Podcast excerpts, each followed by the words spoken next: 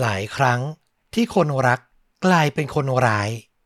และต่อให้ตะโกนร้องขอความช่วยเหลือเท่าไหร่ ก็ไม่มีใครที่ได้ยิน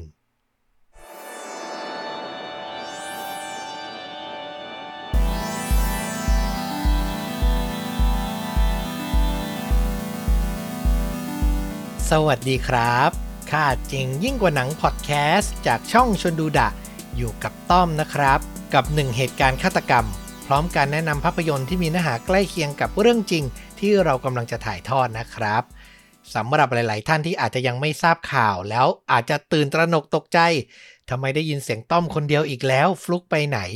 ก็ต้องบอกว่าฟลุกอยู่ระหว่างการพักร้อนนะครับ อย่างที่เคยแจ้งไป ตอนนี้ท่องเที่ยวอยู่ที่ประเทศญี่ปุ่น น่าจะแฮปปี้มากทีเดียวส่งรูปมาให้ แฟนคลับชาวชนดูดะได้รับชมกันแล้วเนาะ ถ้าใครอยากดูว่าไปเที่ยวที่ไหนบ้างก็ไปดูที่ Facebook ชนดูดะได้ แต่ถ้าอยากจะเห็นหน้าก็คงผิดหวังนิดนึงนะครับ เพราะว่าส่งรูปมาแต่มือนะ ก็ให้ฟลุกพักผ่อนไปก่อน แล้วเดี๋ยวพอฟลุกกลับมา ต้อมก็จะออกเดินทางท่องเที่ยวต่อในช่วงเทศกาลใกล้ๆสงกรานนี้ เช่นเดียวกัน เพราะฉะนั้นอย่างที่แจ้งไปแล้วนะครับ ก็คือเดือนนี้อาจจะเห็นคลิปที่ต้อมมากับฟลุกแบบ 2 คนเนี่ย น้อยลงสักนิดนึง แต่จะพยายามทำคลิปอัดสต็อกล่วงหน้าไว้เท่าที่จะทำได้นะครับ แล้วก็มีชวนดูด่าลองเพลงรวมคลิปหลาย ๆ ตอนที่เข้มข้นเนี่ย มาให้ฟังแก้คิดถึงกันไปก่อน ระหว่างเดินทางช่วงสงกรานนะ เอาล่ะสำหรับวันนี้ครับ เรื่องราวเคสที่ผมจะนำมาถ่ายทอดเนี่ย ต้องบอกว่าได้รับแรงบันดาลใจก่อน คือเมื่อปลายสัปดาห์ที่ผ่านมา มีโอกาสได้เห็นข่าว จากรายการดังอย่างโหนกระแส ที่มีภรรยาคนหนึ่งถูกสามีที่มีอาชีพทหารเนี่ย เหมือนจะทำร้ายร่างกายต่อเนื่องยาวนานมา แล้วก็ถูกกล่าวหาว่าภรรยาเนี่ยมีอาการทางประสาทด้วย ซึ่งเธอก็ปฏิเสธนะว่าไม่ได้เป็นอย่างนั้นนะครับ ก็น่าจะอยู่ระหว่างขึ้นโรงขึ้นศาลตัดสินกันต่อไป อันนั้นผมไม่ยุ่งเกี่ยวนะ แค่ฟังแล้วรู้สึกว่าเรื่องราวแบบนี้จริง ๆ ชนดูดักก็ถ่ายทอดหลายทีแล้ว แต่ก็ยังคงไม่หมดไปสักทีเนาะการใช้ความรุนแรงระหว่างคู่รัก หรือว่าในครอบครัว พอได้ฟังเรื่องราวนี้ก็เลยไปหยิบเอาอีกหนึ่งเคสมาถ่ายทอดนะครับ เป็นเรื่องราวที่เกิดขึ้นที่เมืองกลาสโกวประเทศสกอตแลนด์ เหตุการณ์ทั้งหมดเริ่มต้นขึ้นในปี 1995 ครับ ตัวละครหลักในเรื่องราวมีชื่อว่ามาริลีนแมคเคนนาเป็นสุภาพสตรีที่ตอนนั้นอายุ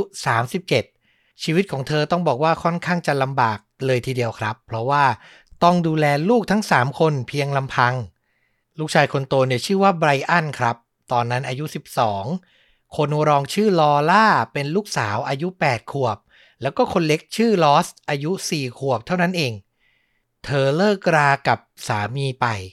แล้วก็ต้องสมบทบาทแม่ลิงเดี่ยว รับงานทำงานถึง3จ็อบโอ้โห หนักหนามากนะ เรียกว่าทำงานกันทั้งวันทั้งคืนเลย ถึงจะพอเลี้ยงลูกนะครับ ความสุขเล็กๆ ความสุขเดียวที่พอจะมีของมาริลีนก็คือการที่ได้ออกไปเที่ยวกับพี่สาวอย่างไอรีนแมคเดอร์มอตในคืนวันศุกร์คืนแห่งการพักผ่อนหย่อนใจ แล้วในวันศุกร์หนึ่งที่ออกไปเที่ยวกลางคืนกับพี่สาวนี่แหละ เธอก็มีโอกาสได้เจอผู้ชายชายหนุ่มคนหนึ่ง เขามีชื่อว่าสจ๊วตดรูลี่ อายุ 35 ปี ก็คืออายุน้อยกว่าเธอเล็กน้อยนะครับ ประมาณ 2 ปีดรูลี่เนี่ยทำงานเป็นเซลส์แมนแน่นอนว่าการพูดการจาการทำความรู้จักก็ค่อนข้างเป็นมิตร แล้วก็พูดเก่งว่าอย่างนั้นเถอะ ต่อมาพอรู้จักกันตั้งแต่ครั้งแรกดรูลี่ก็ค่อยๆเข้ามาในชีวิตของแมริลีน มาดูแลเด็กๆ ลูกของเธอให้ระหว่างที่เธอทำงานแล้วยุ่ง ดูแลที่บ้านช่วยทำความสะอาดช่วยซักผ้า คือพยายามเอาชนะใจเธอนั่นแหละ จนสุดท้ายมาริลีนก็รู้สึกว่า หรือว่ารักครั้งนี้จะเป็นรักครั้งที่ถูกต้องของเธอแล้ว แต่สิ่งที่เธอคิดเนี่ยไม่ตรงกับที่พี่สาวเธออย่างไอรีนคิดสักเท่าไหร่ไอรีนบอกเลยว่าตั้งแต่เจอดูลี่มา เธอเนี่ยรู้สึกว่า เขามีความแปลกๆอยู่ คือทุกครั้งที่เจอกัน เธอสังเกตเห็นแล้วว่าดูลี่เนี่ยแทบจะละสายตาจากมาริลีนไม่ได้เลยครับ ฟังดูเหมือนจะดีเนอะเหมือนจะแบบโอ้โห ตกหลุมรัก คลั่งรักมากๆ มองคนรักตลอดเวลา แต่ไอรีนรู้สึกว่ามันเป็นสายตาแห่งความคลั่งไคล้สายตาแห่งความหึงหวงหมกมุ่นมากจนเกินพอดี แต่นั่นแหละเมื่อน้องจะมีความสุข เธอก็ไม่อยากจะขัดนะครับ ในที่สุดดูลี่ก็เลยย้ายเข้าไปอยู่ที่บ้านในเมืองกลาสโกของมาริลีน หลังจากดูใจกันไม่กี่เดือนเท่านั้น บางวันในขณะที่มาริลีนทำงาน อย่างที่บอก3จ็อบนะ ทั้งการเป็นผู้ช่วยที่โรงเรียนเป็นผู้ช่วยครูทำหน้าที่เป็นพนักงงานเสิร์ฟอาหารที่ร้านอาหาร รวมถึงยังไปเป็นผู้ช่วยขายของที่ร้านขายมันฝรั่งทอด Fish and Chip นะครับ ที่สหราชอาณาจักรเขาจะค่อนข้าง ได้รับความนิยมอยู่ ดูลี่เนี่ยก็จะมาอยู่ที่บ้านแล้วก็ใช้เวลาดูแลเด็กๆ ลูกๆของแมรี่ลีน คือตอนแรกไอรีนพี่สาวเนี่ยก็คิดว่า เธออาจจะคิดมากไปมั้ง พวกเขาอยู่ด้วยกันก็เหมือนจะเป็นไปได้ด้วยดี แต่เวลาผ่านไปไม่กี่สัปดาห์ครับ เมื่อถึงวันศุกร์หลาย ๆ ครั้ง ที่แมรี่ลีเนี่ยจะขอแฟนขอดูลี่ว่าเนี่ยจะออกไปเที่ยวกับเพื่อนบ้าง ออกไปเที่ยวกับพี่สาวอย่างไอรีนบ้าง ก็คืออยากจะพักผ่อนหย่อนใจเหมือนเคย แต่สิ่งที่ไม่เหมือนเดิมเลยก็คือดูลี่เริ่มสั่งห้ามครับ เขาเริ่มมีปัญหากับเธอในการที่เธอจะออกไปเที่ยว มีการขึ้นเสียงทะเลาะกัน เริ่มมีอารมณ์หึงหวง เริ่มจับผิด บอกว่าเธอเนี่ยแอบไปมีกิ๊กไปมีชู้ แอบมีความสัมพันธ์กับเจ้านายของเธอเองหรือเปล่า มาริลีนซึ่งก็ผิดหวังจากรักครั้งแรกมาแล้ว ก็ไม่อยากจะมีปัญหา จากนั้นเธอก็พยายามจะออกเที่ยวในคืนวันศุกร์ให้น้อยลงครับ แต่เมื่อเวลาผ่านไปสิ่งที่มันทวีความรุนแรงขึ้นก็คือ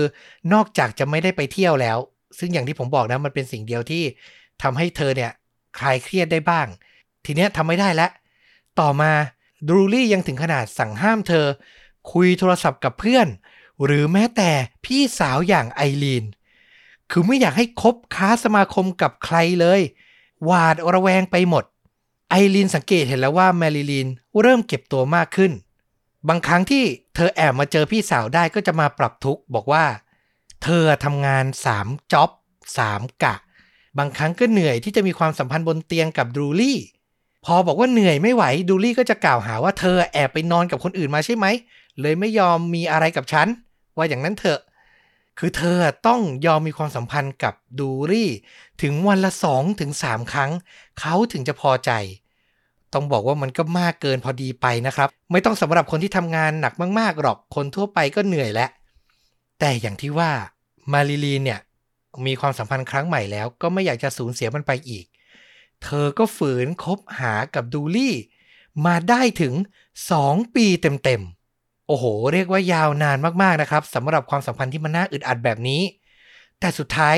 อยู่ต่ออย่างนี้ไม่ไหว ไอรีนพี่สาว ก็บอกเลยว่า ทนไปเนี่ยมันก็ไม่เกิดประโยชน์หรอก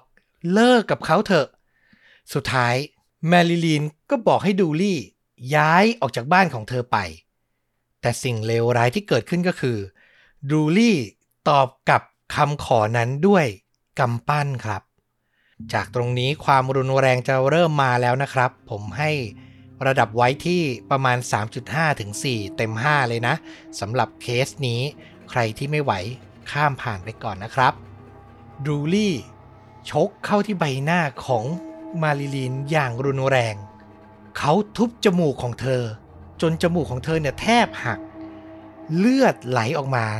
กลบเต็มใบหน้าไปหมด สุดท้าย เรื่องราวการถูกทำร้ายร่างกายก็ไปถึงตำรวจ สิ่งที่เกิดขึ้นก็คือตำรวจมองว่ามันเป็นการทะเลาะกันของคู่รัก ก็คือพยายามให้ประนีประนอมกัน แล้วก็สั่งปรับ คิดเป็นจำนวนเงิน 400 ปอนด์ถ้าเทียบค่าเงินในปัจจุบันนี้ก็ประมาณ 17,000 บาท เท่านั้นเอง อย่างไรก็ตามครับดรูลี่หายตัวไปคือไม่มาติดต่อมาลิลีน ไม่มาเจอไม่มาคุย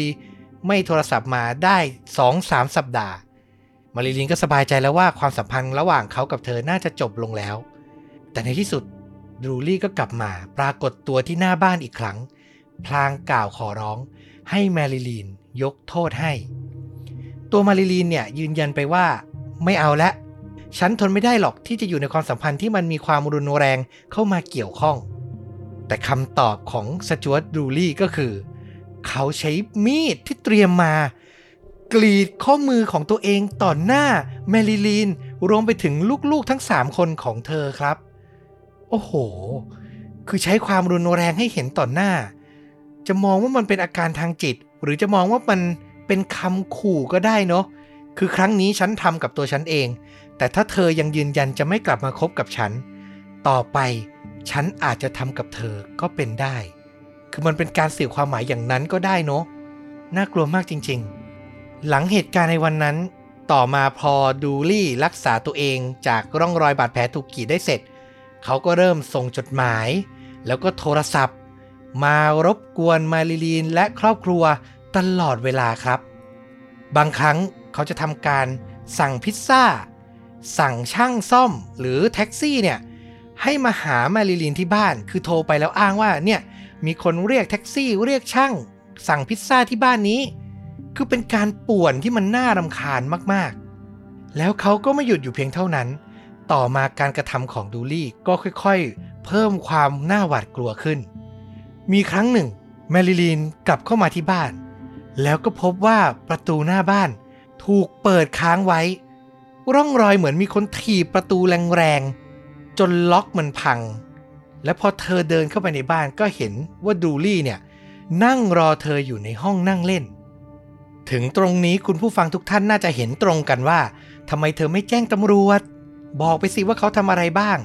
คำตอบของเรื่องนี้ก็คือเธอแจ้งครับ แจ้งทุกครั้งที่โดนโทรศัพท์ปั่นป่วน ทุกครั้งที่ดูรี่บุกเข้ามา แต่สิ่งที่เกิดขึ้นก็คือตำรวจแค่ตักเตือนแล้วก็ออกคำสั่งให้ดูลี่เนี่ย ห้ามเข้าใกล้มาริลีนเท่านั้น ซึ่งมันก็ได้ผลบ้างไม่ได้ผลบ้าง คือเขาก็จะหายไปสักพักแล้วก็กลับมาอีก ตามกฎหมายของสกอตแลนด์ในตอนนั้น ข้อมูลเนี่ยผมได้มาจากบทความที่ผมอ่านเนี่ยนะเขาบอกว่า ถ้าเป็นคู่สามีภรรยาแล้วเกิดเหตุการณ์ขู่ทำร้ายร่างกายแบบนี้ขึ้นเนี่ยตำรวจจะทำอะไรได้ง่ายกว่าเดิม คือถ้าเป็นสามีภรรยาเนี่ยตำรวจจะรีบคุ้มครองภรรยากับลูกๆ ออกหมายจับ สามีแล้วก็ไปสืบสวนไปดูว่าเขาทำอะไรได้ง่ายกว่านี้ แต่นี่มันเป็นการคบหากัน เหมือนเป็นแฟนกันเท่านั้น เพราะฉะนั้นตำรวจก็เลยไม่สามารถจะใช้อำนาจอะไร ไปตรวจสอบดูลี่ได้ เพราะที่ผมเล่ามาทั้งหมดเนี่ยมันยังไม่มีการทำร้ายร่างกายเกิดขึ้นเลยนะ หลังจากครั้งแรกที่เธอโดนกำปั้น ชกเข้าไปที่ใบหน้านะครับ มาริลีนก็ต้องอยู่กับความหวาดกลัว จนถึงวันหนึ่ง ซึ่งเป็นเหตุการณ์ที่ผมว่าน่าขนลุกมากๆ แล้วก็เป็นจุดเปลี่ยนครั้งสำคัญ ตอนนั้นเธอกำลังทำงานอยู่ที่ร้าน Fish and Chip นี่แหละ ก็เป็นพนักงานต้อนรับขายอาหาร อยู่ดีๆครับ ดูลี่ก็เดินเข้ามาในร้าน พอมองเห็นว่ามาริลีเนี่ยยืนทำหน้าที่ขายของอยู่ เขาก็ชักมีดที่พกไว้ออกมา เป็นมีดพกเล่มเล็ก ๆ นะ ก่อนจะนำมันเนี่ย จี้ไปที่คอของตัวเอง แล้วก็ค่อยๆกรีด ให้ทุกคนในร้าน เห็นว่าเขาเนี่ยทำร้ายตัวเองต่อหน้าแมริลีน โอ้โห หน้าขนลุกมากๆ กรีดข้อมือไม่พอทีนี้ กรีดคอต่อหน้าคนจำนวนมากเลยมาริลีนรีบวิ่งเข้าไปแอบในห้องน้ำดูลี่ก็วิ่งตามไปเคาะประตู พยายามจะบอกให้มาริลีนเนี่ยเปิดออกมามาเผชิญหน้ากับเขา เหล่าพนักงานเพื่อนร่วมงานทำอะไรไม่ถูก จะเข้าไปห้ามดูลี่ แต่ก็กลัว เพราะเขามีอาวุธถืออยู่ในมือ สุดท้ายก็เลยทำได้แค่ โทรศัพท์แจ้งเจ้าหน้าที่ตำรวจให้มาจัดการเรื่องทั้งหมด และจากจุดนี้ดูลี่จึงถูกส่งตัวไปหาจิตแพทย์ ไปตรวจสอบดูว่าเขามีความผิดปกติมากแค่ไหน ซึ่งเขาก็ได้แต่อ้างว่าตัวเองเนี่ย ปกติที่ทำไปทั้งหมดเนี่ยเพราะความรักอยากกลับไปอยู่กับคนรักอีกครั้ง เลยอาจจะทำอะไรที่มันมากเกินไปหน่อย แล้วสุดท้ายจิตแพทย์ก็ไม่เจอความผิดปกติจริง ๆ ครับ ก็ต้องปล่อยตัวเขาไป แต่ถึงตรงนั้นมาริลีนทนไม่ไหวแล้วเธอตัดสินใจทำอะไรให้มันมากขึ้นกว่าเดิม ก็คือไปปรึกษาทนายความ ขอให้เขายื่นคำร้องต่อศาลออกประกาศเป็นทางการมาเลยว่า ห้ามดูลี่เข้าใกล้เธอและลูกๆอย่างเด็ดขาด ซึ่งสุดท้ายศาลก็ยอมอนุมัตินะครับ แต่ด้วยความที่อยากจะสบายใจให้ได้มากที่สุด มาริลีนตัดสินใจย้ายจากบ้านตัวเอง ไปพักอาศัยอยู่ที่บ้านพ่อกับแม่ชั่วคราว คือพาลูกๆหนีไปอยู่บ้านคุณตาคุณยายให้หมดเลย แต่หลังจากนั้นเหตุการณ์ก็ดีขึ้นเพียงชั่วครู่ชั่วคราวเท่านั้น ดูลี่ก็ยังคงโทรศัพท์มาปั่นป่วน หรือบางครั้งก็แอบตามเธอไกลๆ คือทำคล้ายสตอกเกอร์ รู้ตลอดเวลาว่า เธอไปทำงานที่ไหน เธอไปเที่ยวกับพี่สาวที่ผับที่บาร์ตรงไหนก็แอบไปซุ่มดู รู้ตลอดเวลาว่า เธอกลับบ้านเวลานี้ แอบมายืนลับๆ ให้แมริลีนเห็นตัวเขาแบบไกลๆ เขายังคงพยายามจะง้อขอคืนดีกับแมริลีนตลอดเวลา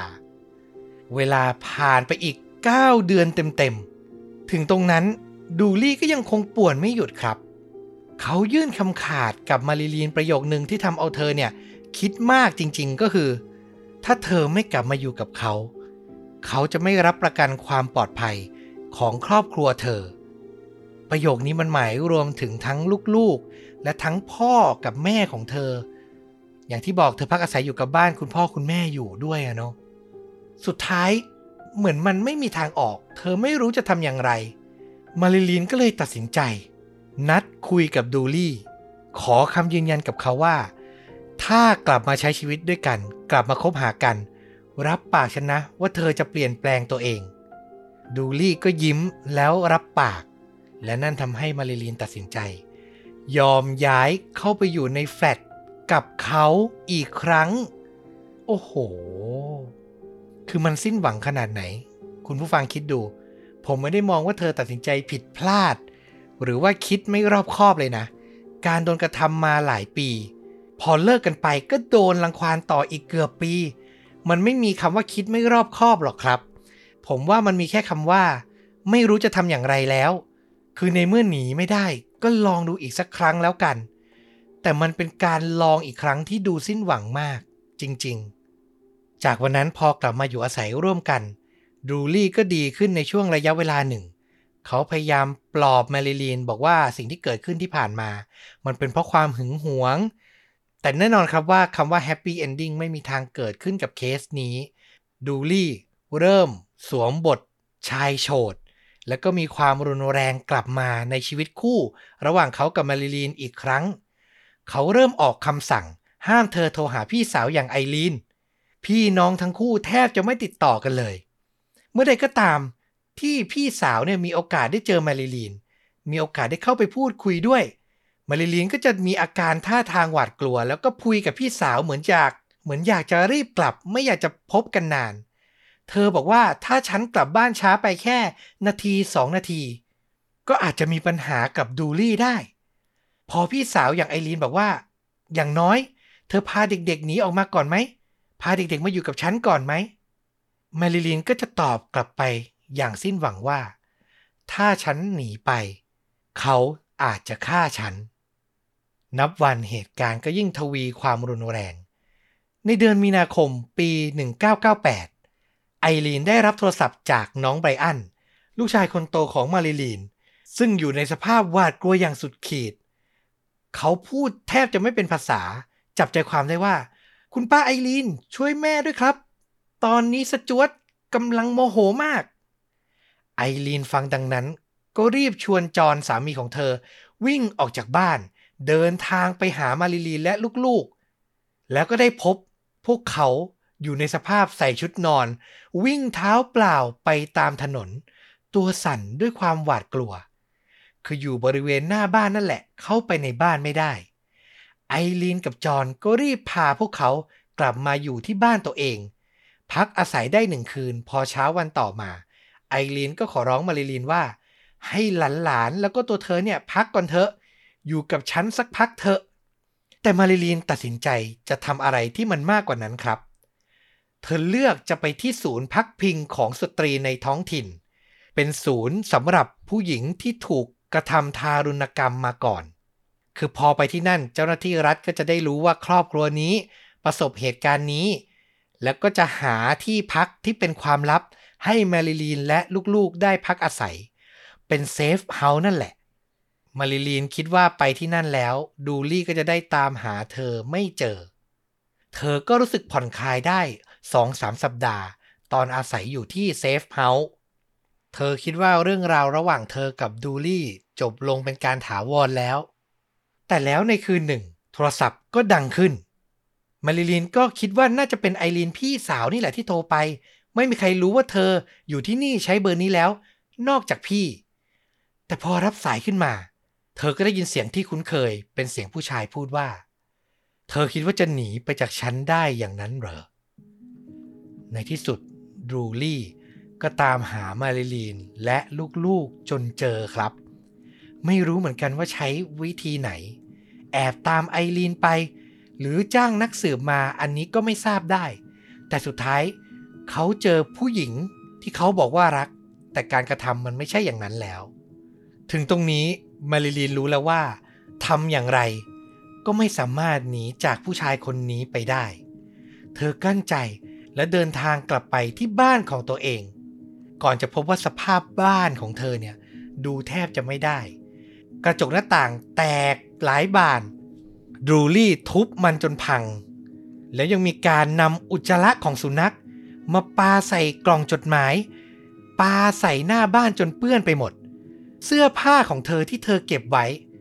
ไม่ทันได้ขนออกมาเพราะว่าหนีออกมาก่อน ก็ถูกฉีกขาด คือมันสื่อให้รู้ว่าคนที่กระทำอย่างดูลี่เนี่ย อารมณ์รุนแรงมากจริง ๆ ในที่สุดแมริลินก็ตัดสินใจแจ้งความอีกครั้งครับตำรวจมาถึงเห็นสภาพบ้าน แล้วก็ทำการตรวจสอบไปรอบๆ จนพบตัวของดูลี่ ที่แอบอยู่พุ่มไม้ใกล้ๆ บ้านของมาริลีนตำรวจก็จับตัวเขาไปที่สถานี แต่อย่างที่บอกครับ มันยังไม่มีการทำร้ายร่างกาย ก็ทำได้แค่กักตัวไว้ชั่วคราว แล้วก็ต้องปล่อยเขาออกมาอีก พอออกมาได้ทีนี้ดูลี่ก็อารมณ์โมโหหนักเลย เขาระดมโทรมาก่อกวนแมริลีน ฝากข้อความด้วยถ้อยคำหยาบคาย บางคืนแมริลีนกับลูกๆหวาดกลัวมาก กลัวว่าดูลี่จะบุกเข้ามาในบ้าน ก็ต้องอยู่กันท่ามกลางความมืด คือปิดไฟมืดสนิทให้เหมือนไม่มีใครอยู่ ลูกชายคนโตอย่างไบรอันก็ต้องช่วยแม่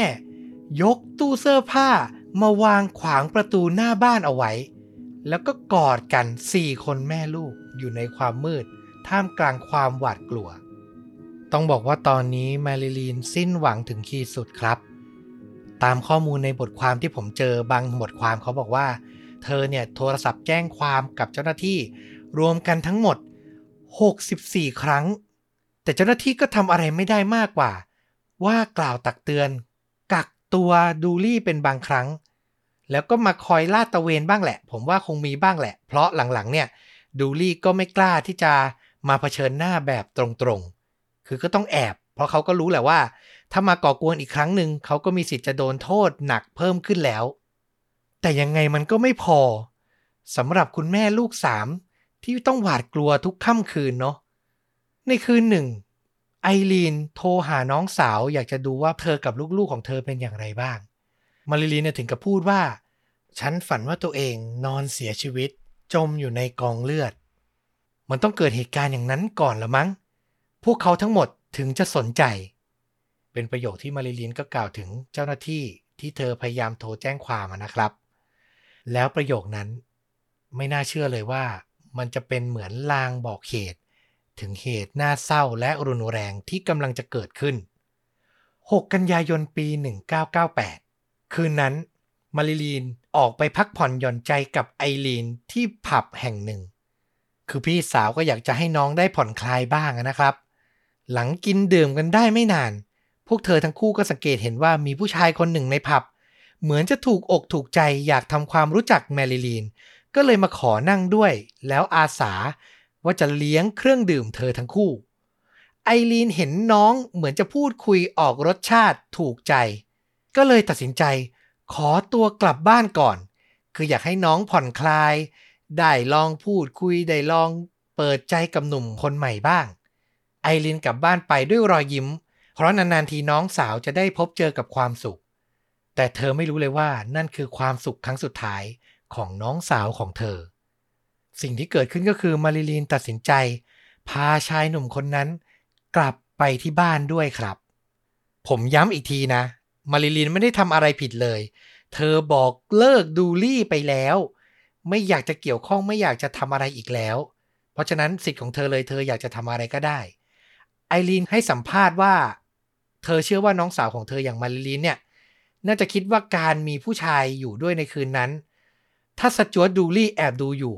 เขาก็น่าจะพอรู้ว่าเนี่ย เธอเปิดใจให้กับรักครั้งใหม่แล้วนะ แล้วถ้าเขาโมโหจะบุกเข้ามา ผู้ชายคนนี้ก็น่าจะสามารถปกป้องเธอได้ แต่สิ่งที่เกิดขึ้นมันตรงข้ามกับสิ่งที่แมริลีนคิดเลยครับ ดูลี่ที่แอบตามมาริลีนอยู่ตลอดเวลาเป็น stalker อยู่แล้ว พอเห็นว่าเธอพาผู้ชายคนใหม่เข้าไปในบ้าน เขาก็ตัดสินใจ บุกเข้าไปในบ้านของแมริลีน ในมือเนี่ยถือค้อนขนาดใหญ่ดูน่ากลัวมาก ตอนแรกมาริลีนซึ่งอยู่บนห้องนอนชั้นสองกับผู้ชายจากที่ผับ ก็ได้ยินเสียงแล้วล่ะ ว่ามีคนบุกเข้ามา เธอคิดในทันทีเลยว่าดูลี่แน่ ๆ แต่เธอก็กลั้นใจรวบรวมความกล้า ชวนชายหนุ่ม ลงไปสำรวจด้านล่างดู แล้วพอทั้งคู่เห็นดูลี่พร้อมกับค้อนในมือ ก็วิ่งหนีออกจากบ้านไปคนละทิศละทางเลยครับ คือผู้ชายคนนั้นก็ไม่กล้าที่จะต่อสู้ คือดูลี่ท่าทางดูจริงจัง แล้วดูโมโหมาก มาริลีนวิ่งไปตามท้องถนนเพียงลำพัง โดยดูลี่วิ่งไล่ตามอย่างไม่ลดละ สุดท้าย พอเขาวิ่งไปถึงตัวมาริลีน สิ่งที่เกิดขึ้นก็คือ เขาใช้อาวุธอย่างค้อนที่อยู่ในมือ ระดมฟาดเข้าไปที่ใบหน้าและลำคอของมาริลีน นับได้ประมาณ 10 ครั้ง ใบหน้าของเธอบิดเบี้ยว กระดูกกรามของเธอแตกละเอียด คอของเธอเนี่ยถูกแรงค้อนทุบ แทบจะเจาะเป็นรู คือเธอไม่มีทางจะสู้กลับได้เลย และเมื่อทำร้ายเธอจนหนำใจ ดรูลี่ก็เดินจากไป โดยทิ้งให้แมริลีน นอนอยู่บริเวณพื้นทางเดินข้างทางอย่างนั้น ต่อมาไม่นานเพื่อนบ้านที่ได้ยินเสียงโวยวายก็รีบออกมาดูนะครับว่าเกิดอะไรขึ้น แล้วก็รีบโทรศัพท์แจ้ง เจ้าหน้าที่ตำรวจและรถฉุกเฉิน เพื่อนำตัวแมริลีนส่งโรงพยาบาลเป็นการด่วน เธอไม่ได้เสียชีวิตในที่เกิดเหตุ แต่ก็ต้องบอกว่าอาการแย่มากๆแล้ว สุดท้าย พอเข้ารับการรักษาที่ห้องฉุกเฉินในโรงพยาบาล ญาติพี่น้องได้ข่าว ก็รวมตัวกันมาดูอาการเธออย่างใกล้ชิด แล้วในที่สุดเช้าวันต่อมาแมริลีนก็เสียชีวิตที่โรงพยาบาลในเมืองกลาสโกนั่นเอง ทางด้านคนร้ายอย่างดูลี่ เจ้าหน้าที่ใช้เวลาไม่นานครับ ประมาณชั่วโมงถึง2ชั่วโมงเท่านั้นหลังก่อเหตุ เขาก็ไปเจอตัวดูลี่ ซ่อนตัวอยู่ที่บ้านพี่สาวของตัวเอง โดยสภาพของเขานะ เสื้อโค้ทของเขาเนี่ยยังมีร่องรอยเลือดของมาริลีนที่สาดกระจาย เปรอะเปื้อนอยู่เลย บางบทความบอกว่า ตอนที่ตำรวจเข้าไปจับกลุ่มตัวเขา ในมือเขาเนี่ยมีรูปภาพของมาริลีน ที่ถูกมีดกรีด จนเละจนแทบดูไม่ออก คือเหมือนเขาแค้นใจมากๆ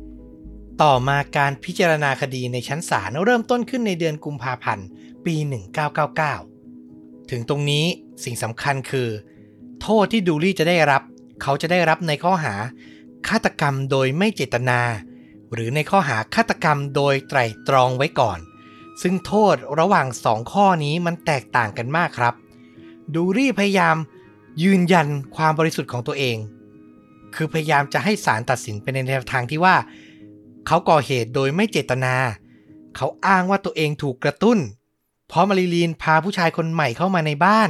ทำให้เขาเกิดหึงหวง แล้วก็กระทำการอะไรที่เกินเลยไป ต้องบอกว่าดูลี่ซักซ้อมการให้การมาอย่างดี แต่ฝั่งอายการผู้กล่าวหา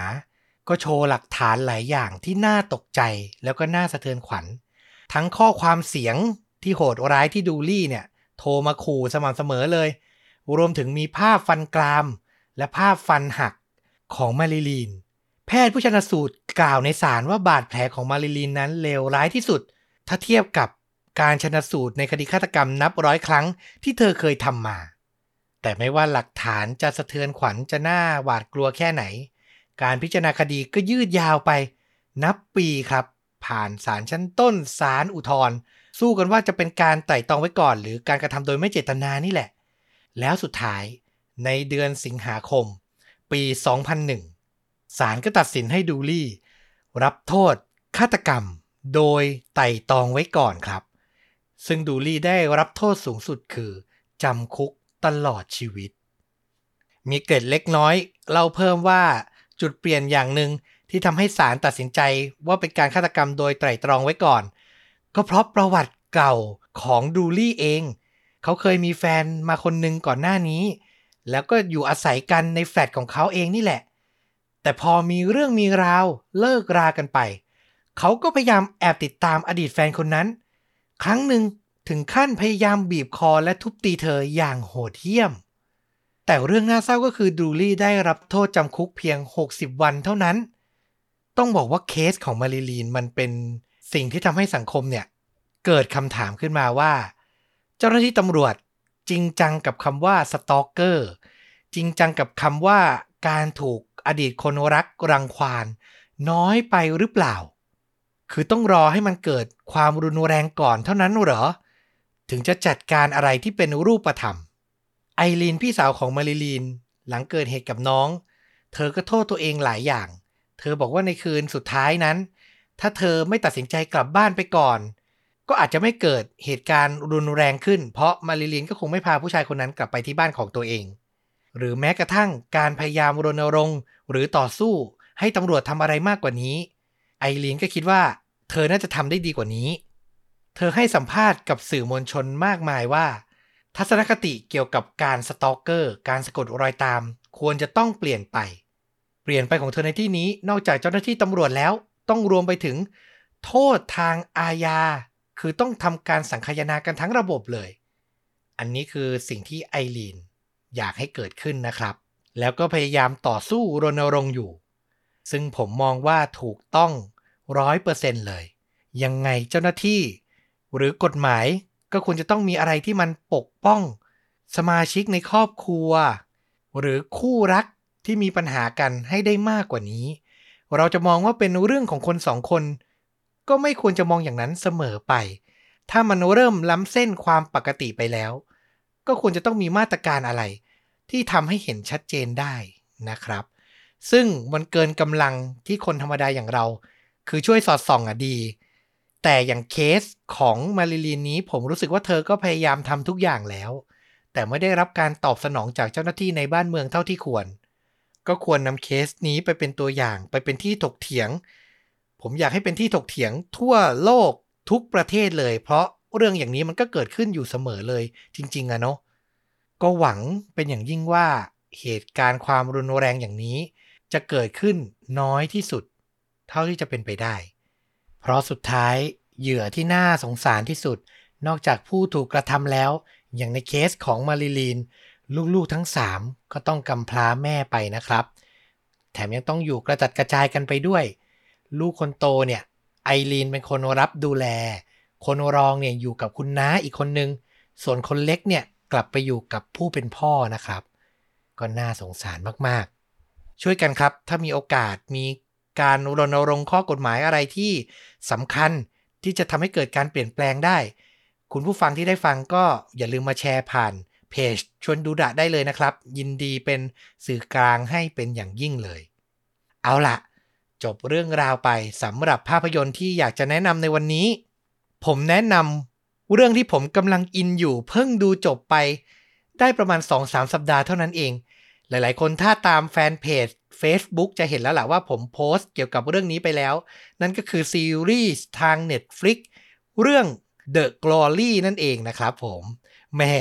ตอนนี้ 16 ตอนสตรีมมิ่งครบแล้วดุเดือดเข้มข้นมากทีเดียว จริงๆ เป็นเรื่องราวการกลั่นแกล้งในโรงเรียนเนาะตัวเอกอย่างมุนดงอึนที่รับบทโดยซองเฮคโยเนี่ย เธอก็ถูกเพื่อนๆ ที่เป็นลูกคนรวยนั่นแหละกลั่นแกล้ง แล้วก็วางแผนจะกลับมาล้างแค้น แต่ผมชอบตรงที่มันมี subplot มีเรื่องของตัวละครรอง มีกิมมิคของหลาย ๆ ตัว พระเอกก็มีเรื่องของตัวเอง แล้วก็มีที่สำคัญอีกเรื่องหนึ่งอีกบทหนึ่งก็คือคุณป้าแม่บ้าน ผู้ช่วยนางเอกเนาะ เธอก็ถูกสามีเนี่ยทำร้ายร่างกาย ทั้งตัวเธอทั้งลูกสาวมาตลอดจนเธอเนี่ยต้องหาทางออกจากวังวนเลวร้ายนี้ด้วยตัวเอง ผมรู้สึกว่าฟังเรื่องนี้ไป รวมถึงไปดูเหตุการณ์ในโหนกระแสที่พูดไปตอนต้นแล้ว นึกถึงซีรีส์ The Glory นึกถึงคุณป้าแม่บ้านตลอดเลยสำหรับใครที่ยังไม่ได้รับชมก็เลยอยากจะฝากให้ไปชมกันนะครับ เป็นอีกหนึ่งซีรีส์คุณภาพที่ผมว่าดูเอาสนุก ดูเอามันก็ได้ แต่มันก็สอดแทรกอะไร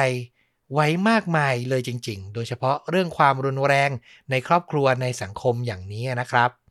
ก็ฝากให้ไปรับชมกันกับ The Glory เอาละและนี่ก็คือฆาตจริงยิ่งกว่าหนังใน episode นี้ ใครชื่นชอบก็ฝากสนับสนุนต้อมกับฟลุกได้เหมือนเดิมครับ กดปุ่ม Super Thanks ที่อยู่ใกล้ปุ่มกดไลค์กด Subscribe ใต้คลิปใน YouTube ส่งรายได้ให้เราโดยตรงได้เลย หรือจะสมัครสมาชิกช่องสนับสนุนเราเป็นรายเดือนก็ได้ ลิงก์สมัครก็แปะไว้ให้ใต้คลิปทุกช่องทางแล้ว ได้รับฟังตอนพิเศษจากเราด้วยนะครับ ตอนล่าสุดก็เพิ่งปล่อยออกมา แล้วกลับมาพบต้อมกับฟุกได้ใหม่ในตอนต่อๆไป วันนี้ลาไปเพียงเท่านี้ สวัสดีครับ